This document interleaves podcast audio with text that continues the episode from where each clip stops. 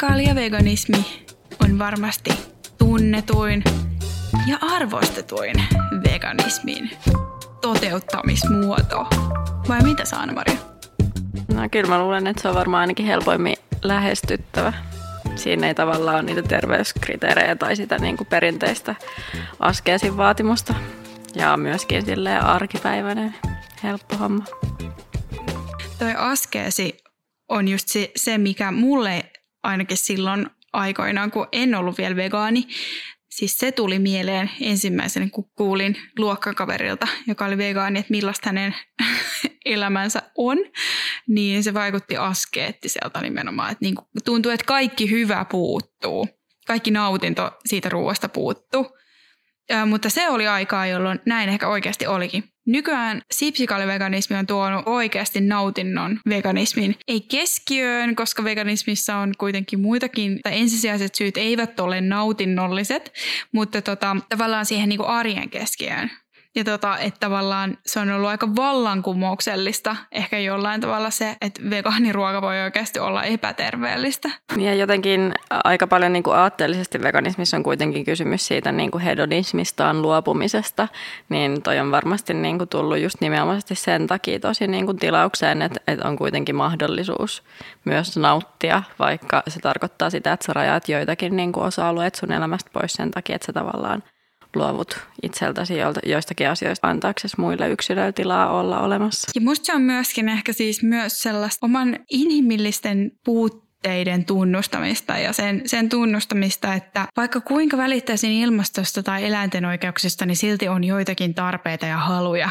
Niiden kieltäminen sekin on, on ihan oikea, siis silläkin voi tehdä, niin voi tehdä, eikä siinä ole mitään väärää. Mutta siis se, että se ei ole niinku pakollista, että niinku tunnustetaan se, että me ollaan, ollaan vaan ihmisiä ja sit sitä kautta voidaan lähteä miettimään ratkaisuja siihen, miten me voidaan tuoda sitä nautintoa takaisin, jos me joudutaan luopua jostain tietystä asiasta, mitä me voidaan tuoda siihen tilalle, mikä voisi olla mahdollisesti ehkä vielä parempaa. Mä en tiedä, onko tavallaan niin kuin sekaruokavalio skeneessä, eli, eli toisin sanoen tässä vallitsevassa meidän, meidän kulttuurissa ihan samantyyppisiä tämmöisiä näin lihanormatiivisessa. lihanormatiivisessa kulttuurissa ihan näin yhteisöllisiä ja semmoisia tavallaan eteenpäin katsovia ruokamässäilyyhteisöjä kuin mitä sipsikaljavegaanit on vegaaniskenessä? En osaa sanoa. Totta kai on niin jotkut juustohifistelijät ja, ja tämmöiset ja ruoan osa-alueelle löytyy asiantuntijat ja, ja fanit, mutta mun nähdäkseni sipsikaljavegaanit on jollain tavalla kuitenkin poikkeuksellinen, koska se niinku positiivisuus siellä on jännä ja sehän on ihan tietoisesti kyllä myöskin rakennettu. Ja se myös mun mielestä kertoo sitä tarinaa, että, että vaikka veganismissa on se moraalinen haaste, niin se ei kuitenkaan sitten taas siellä oman elämän valinnan sisällä, että enää ei enää niinku moralisoida tai luokitella sille, että, että hyvät ja pahat ruuat tai syntiset ja ihanteelliset ruokailutottumukset, vaan just siitä, että se on ihan sama, että miten sä teet sen homman, jos sä kuitenkin teet sen niin kuin sä sanot sen tekeväsi. Eli, tai siis just se, että sen voi ottaa rennosti, jos haluaa ottaa sen rennosti.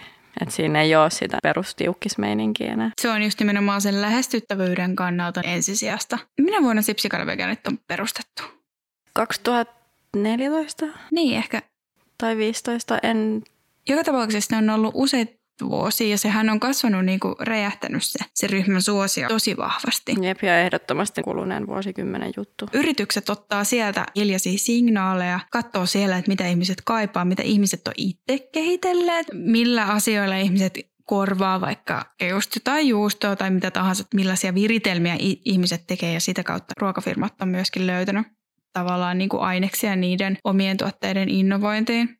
Ja sitten siellähän on ihan tehty siis sipsikaljavegaanien kanssa yhteistyötä siinä tuotekehittelyssä, eli, eli on pyydetty sieltä ryhmiä suunnittelemaan uusia tuotteita. Siellä on niin kuin tavallaan ihan oma semmoinen spesifi kuluttajien ryhmä, mikä on sitten myös osittain sitten valjastettu kehittämään koko skeneen itsessään. Tai siis niin, yrityksiä kiinnostaa se, että miten helppoa arkiruokaa, myöskin niin kuin sitä sellaista herkuttelu viikonloppusafkaa me halutaan ja se on, se on kiva. Tämä on siis täydellinen win-win situation, koska siis samanaikaisesti ihmiset saa enemmän helpompia ratkaisuja niiden elämään, elämän enemmän nautintoa. Sitten samalla kuitenkin firma pääsee kehittymään eteenpäin ja, ja ne myös saa lisää asiakaskuntaa. Sipsareissahan on se ominaispiirre, että kun joku uusi vegaaninen tuote lanseerataan, niin sipsikaljan vegaanit käy joka puolella Suomea ostamassa sen loppuun. Eli tota, se on sinänsä aika kannattavaa, että, että firmassa saa helposti niinku tehtyä tämmöisiä kulttituotteita itselleen, jos vaan haluaa, jos käyttää siihen vaan aikaa, niin sipsarien avulla se on mahdollista. Ja sitten taas toisaalta sit se, että saadaan niinku kauppaan hyllylle enemmän näkyviin vegaanisia tuotteita, niin se palvelee koko yhteiskuntaa. Ja myöskin aika usein niinku ylitetään se uutiskynnys siitä, että, että jos jatkuvasti joku vegaaninen tuote saapuessaan kauppoihin, niin myydään loppuun, niin myös media kiinnostuu, jolloin myös edistetään edistetään itsessään niin kuin veganismin ja eläinoikeusaiheen ja ilmastokysymyksen ratkomista. Tuodaan sitä niin kuin myös sille yhteiskunnallisen keskusteluun pelkästään sen safkan kautta. Mikä on sun mielestä niin kuin legendaarisin tämmöinen sipsarituote? Vihis. Kyllä, mä mietin, Oliko retorinen kysymys? niin, tota, vihis. Siis sehän oli järjetöntä. Siis se meininki lähti aivan käsistä. Siis vihiksessä tehtiin kaikki siis vihistauluja, vihis siis kukka kukkaroita jengi ompeli niistä vihiskääreistä. Tässä on nimenomaan sitä legendaariset tuotteet. Ehdottomasti legendaarisimmista tuotteista, mikä on ihan älytön, siis hoviruoka. Loi tämmöisen tuotteen, mikä oli niinku lihapiirakka, mutta kasvistäytteellä. Ja siis niin yksinkertainen tuote ja niin perinteinen. Ja just nimenomaan ehkä just sen takia se oli helppokäyttöinen. Ihmiset sai sen integroitua tosi helposti osaksi niiden elämää, koska kukapa ei söisi joka päivä lihapiirakoita. siis se, se sinänsä lähti myös ihan käsistä, että, että kukaan ei ollut siihen mennessä syönyt joka päivä lihapiirakoita tai mitä tahansa tällaisia, mutta siinä, siinä tapauksessa meni varmaan niin kuin useampi kuukausi, että jokainen vegaani, no ei jokainen, mutta tosi moni vegaani veti niitä niin kuin joka päivä useita. Muistan itse syöneeni niitä parhaimmillaan jotain viikon ajan, melkein niin kuin neljä päivässä. Ja tässä on just sitä, kun puhuttiin, että miten paljon niin kuin ruoka liittyy tunteisiin, niin muistan, okei, okay, lentokeskustelu on eri homma, mutta kun on tehnyt niin kuin eläinoikeusliikkeen nimissä ulkomaanreissuja ja lentokentällä joskus niin kuin 4.30 palata niin, niin siellä on se Alepa, niin joskus aikoinaan jonkun varapuheenjohtajan kanssa käyty Alepasta ostaa kotimatkaksi kolme vihistä molemmilla ja kirsikkatomaatteja ja sitten menty Turkuun niiden voimalle. Siis sille, että liittyy hyviä muistoja tavallaan siihen just, että, että, että liike edistyy, sit vitsi lentokentältä saa Alepasta tällaista vegaanista juttua, joka maksaa niin kuin mitä euron. Euron. 99 senttiä tai 95 senttiä. Niin, niin siis tässä on niin kuin just se pointti, että miten se tunnemaailma saadaan saadaan myös liitettyä siihen vegaaniseen ruokaan, että ei se ole pelkästään niin kuin se sekaaniruoka ja lihanormatiivinen ruoka. Tämä on uutta ja sitten siinä kohtaa, kun liike ja kun asia valtavirtaistuu, niin totta kai ne sosiaaliset perinteet ja muistot ja emotionaalinen kiintymys vaan sitten vaan vaihtaa sijaintia. Mä muistan, että ihmiset testas myös sitä, että kuinka kauan vihis säilyy lämpimässä. Mä ja tiedän... miten monta niitä voi syödä? Joo. Tai niin kuin festarireissu ihmiset veti silleen, että säilytti vihiksi jossain repussa sille monta päivää. Se voi olla ehkä vähän vaarallista. Ja meillä on erikseen se terveyskeskustelu myös, ei hätää. Emme tietenkään suosittele ketään syömään mitään vanhentunutta vihistä, mutta se oli hauskaa, että ihmisille niin kuin oikeasti halusi lähteä tosi tämmöisiin extreme-kokeiluihin, koska se oli, siitä tuli niin nopeasti niin rakas tuote, että se haluttiin tuoda ihan kaikkialle. Sitten mä muistan sellaisia, että siis oli, ne oli niin, niin siistejä ne kaikki kuvat, mitä ihmiset jakoivat, että ne, millä vihiksen voi täyttää? No toisella vihiksellä tai kolmannella. Millä muulla? No ei sinne tarvitse mitään muuta. Tai sitten oli totta kai sellaisia ihan supermättävihiksi, minne oli tungettu vaan ihan kaikkea. Paras varmaan oli joku vihissipseillä. Upea innovaatio. Mun mielestä voi tohon summata, niin kuin, että mistä, mistä sipsikalja veganismissa on Ehkä meidän täytyy silti upgradeata niin tämä mielikuva, mutta silleen perinteisesti. Ja sitten tässä just tämä toinen, mikä niin kuin puhuttiin aiemmin, niin toinen ehkä semmoinen ilmiö nyt on se Wöner, eli vegaaninen döner. Siinä oli siis, mä muistan joskus, kun mä tein itse seitania semmoisen köntsän, niin mä en saanut sitä kulutettua semmoisena niikkusiivuina. Niin sitten mä ajattelin, että mä mietin, että hei, mä, mä tästähän voisi ihan oikeasti sillä höylätä juusta höylällä näitä suikaleita. Ja sitten vaikka paistaa pannulla, kun ei se mun oma tekemä seiton nyt oikeasti ollut niin hirveän hyvää. Niin sitten öljy ja mausteet laittanut ja paistanut pannulla vaikka soijakastikkeen kanssa ja tehnyt siitä kebabia. Joku muukin oli ajatellut näin. Bönerin kehittäjä, hän keksi jossain vaiheessa tarvetta tuli ja kysyntää, niin hän keksi, että hän tekee vegaanisen kebabin. Ja tällä hetkellä hän vallottaa Suomea ja maailmaa tämän tuotteen kanssa. Nämä vegaaniset mattaruot on selkeästi se niinku porttiteoria voisi ehkä käyttää tässä kanssa. Olet oikein siis. Ja tavallaan tämän niin kuin tulkinnan esittäminen vaatii ehkä nimenomaan tämän hetkistä näkökulmaa, että tietenkin me oltaisiin voitu väittää näin jo aikaisemmin, mutta nyt se on mun mielestä niin ilmeistä, että ne on nimenomaisesti ne. Ei se, ei se ole se niin kuin perus itu-lajitelma, koska se, se niin kuin vahvistaa niitä stereotypioita ja tekee siitä ruoanlaitosta silti niin kuin jotenkin vielä vähän arjesta eriytynyttä, mutta siis noin, jotka on kaikilla tuttui, keskivertaisesti kaikilla maistuvia juttuja, niin on se, miten tavallaan tota vegaanibrändäämistä pystytään tekemään. Täytyy tunnustaa sitten se seikka, että tosi monenhan mielestä vaikka tämä sipsikaaliveganismi onkin tosi ilahduttava ihana, niin sitten kuulee semmoista, että se on vähän brutaalia. Ja siihen ei kannata kannustaa ketään. Niin, niin. Just, miten tämä nyt tällä tavalla on kääntynyt, että yhtäkkiä vegaanit tekee tästä jutusta tämmöistä todella epäterveellistä. Ei me nyt puhuta siitä tällä kertaa, että miten niin oman ruokavalionsa kannattaa koostaa. Tämä ei ole se jakso, nyt vaan hehkutetaan vegaanista mättökulttuuri, mikä ei todellakaan tarvitse olla joka päivästä. Ja ehkä myöskin avataan sitä, miten monipuolista se vegaaninen ruokailu voi kuitenkin niin olla. Ja sitten tavallaan ehkä tähän niin sipsikaliveganismin siihen vastapainoksi tai viereen sisarukseksi on syntynyt viinijuusto-veganismi. Vaikka kyllä mä oon sipsari, mutta silti mä oon tosi iloinen viinijuusto-vegaaneista. Koska sit siinä erityyppisiä ihmisiä on erilaisia haluja myös. Ja erilaisia resursseja. Kyllä niin kuin esimerkiksi jonkin tyyppisiä illaistujaisiin tai juhliin voi olla sitten tämmöiset viinijuusto-veganismin periaatteet voi olla aika hyviä. Ja sitten mun mielestä sillä taas sipsikaliveganismilla arkipäiväistetään ja tehdään sitten lähestyttävää, lähestyttävämpää myöskin siis rahallisesti, koska se viihisto tosiaan maksaa se euro. Sitten sitten veganismi ja siinä ehkä niin kuin sit taas uudelleen nostetaan se jonnekin omaan arvoonsa se veganinen ruoka, mitä se voi olla. Kuitenkin se voi olla fine diningi, että siinä on se nauti,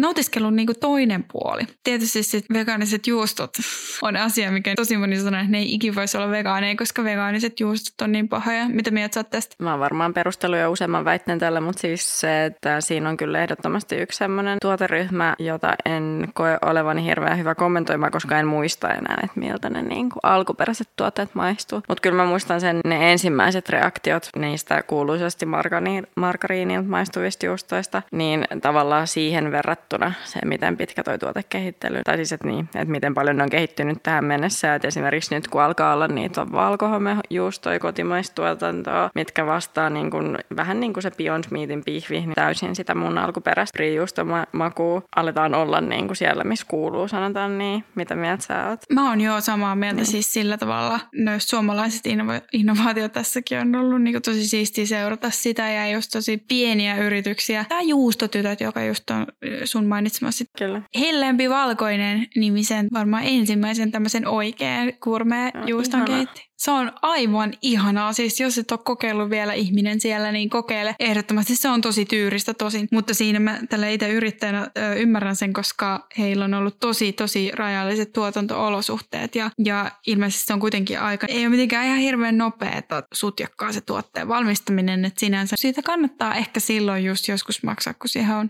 mahdollisuus. Ja se on myöskin aika riittoisa siis, niin kuin sellaisen juuston kuuluu olla. Että tavallaan jos sä nyt anyway teet sen valinnat, että sä lähdet Stockmannilta ostaa jotain juustoa, niin siinä kohtaa se hinta on mun mielestä kuitenkin siellä juustotiskissä ihan niin kuin vertailukykyinen suhteutettu siihen, että sä tiedät niin kuin millaisia eettisiä palveluksia sä teet sen lisäksi. Ongelma tulee just ehkä nimenomaan siinä, että kun, mikä on hienoa, niitä on tuotu myös ihan johonkin marketteihin, mikä on ihanaa, että marketeissakin toki löytyy siis prima juustoja ja myöskin tuolta lehmämaitopuolelta, mutta, tota, mutta just ehkä se, että jos sitä vertaa johonkin valion Oltermanniin, niin onhan se nyt ihan tyysti eri asia. Mutta sitten just kun menee Stokkan herkkuun ja kattelee siellä just jotain vaikka niin kuin oikeasti jollakin erityyppisille menetelmille, erikoisin menetelmin valmistettuja, tosi hyvistä raaka-aineista valmistettuja juustoja, niin toihan menee siihen samaan kategoriaan. Mites ne viinit sitten? Mitä? Et mites ne viinit sitten? Ah, meillä on tässä viinilasilliset just itse asiassa käsi, käsissä. Ja minun lasini on tyhjä. Sinun lasisi on tyhjä. Meillä on meidän äänihenkilö, jolta meidän pitäisi, tai siis äänimies. Me puhuttiin hänestä aiemmassa jaksossa, että hän on äänimies. Äänimies kuiskasi sieltä, että mikä tämän, tämän tota, viinin nimi oli, koska tämä on ilmeisesti tuottaja, jolta kaikki viinit on vegaanisia. Hugh Hamilton, tämän niminen oli kyllä niin hyvä punaviiniä, että huh. Jotenkin myös tälleen hyvin marraskuun pimeä. Anteeksi, nyt paljastin meidän äänitysajankohdan.